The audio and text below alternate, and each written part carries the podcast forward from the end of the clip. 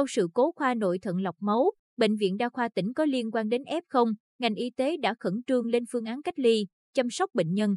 Theo đó, bệnh viện đa khoa tỉnh tiến hành phân khu vực để điều trị chạy thận cho bệnh nhân F0, bệnh nhân nội trú và bệnh nhân ngoại trú.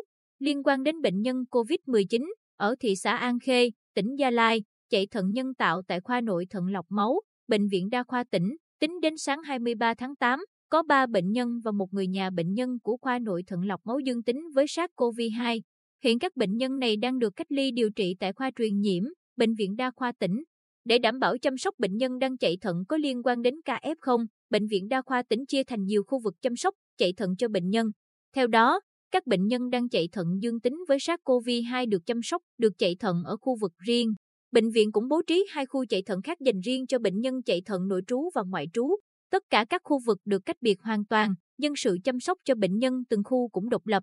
Điều dưỡng chuyên khoa một Trương Thị Hương, trưởng phòng điều dưỡng, Bệnh viện Đa khoa tỉnh, cho biết, chúng tôi tăng cường nhân lực tại khoa nội thận lọc máu để đảm bảo chu kỳ chạy thận cho bệnh nhân ổn định, đồng thời chú ý phân công ca kíp phù hợp để có thời gian nhân viên y tế hồi sức. Mục tiêu hàng đầu là chăm sóc tốt bệnh nhân, đảm bảo an toàn dịch bệnh COVID-19 cho bệnh nhân và nhân viên y tế.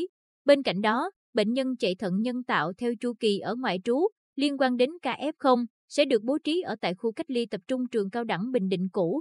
Tại đây, ngành y tế bố trí một bác sĩ và hai điều dưỡng của bệnh viện đa khoa tỉnh chăm sóc bệnh nhân. Ngoài ra còn có một số điều dưỡng do Trung tâm Y tế thành phố Quy Nhơn tăng cường. Ông Lê Quang Hùng, Giám đốc Sở Y tế cho biết, tại khu cách ly, các bệnh nhân được nhân viên y tế chăm sóc, theo dõi sức khỏe. Đến chu kỳ chạy thận nhân tạo, bệnh nhân được đưa đến bệnh viện đa khoa tỉnh để thực hiện, sau đó được đưa về, nếu có gì bất thường sẽ đưa ngay trở lại bệnh viện đa khoa tỉnh. Riêng đối với người nhà bệnh nhân, sau khi cách ly đủ 14 ngày nếu ổn định sẽ được về nhà. Theo Đại tá Trần Thanh Hải, chỉ huy trưởng Bộ Chỉ huy quân sự tỉnh, tính đến sáng 23 tháng 8, có khoảng 450 người liên quan khoa nội thận lọc máu đang cách ly tại khu cách ly trường cao đẳng Bình Định, cũ, trong đó hai trường hợp nghi ngờ đã được chuyển cách ly điều trị. Liên quan đến ca F0 tại khoa nội thận lọc máu, các địa phương cũng tiến hành truy vết các F1 và F2.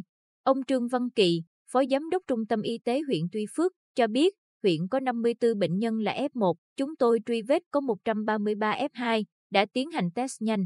Các bệnh nhân đã quay lại bệnh viện đa khoa tỉnh và khu cách ly tập trung để được chăm sóc, điều trị.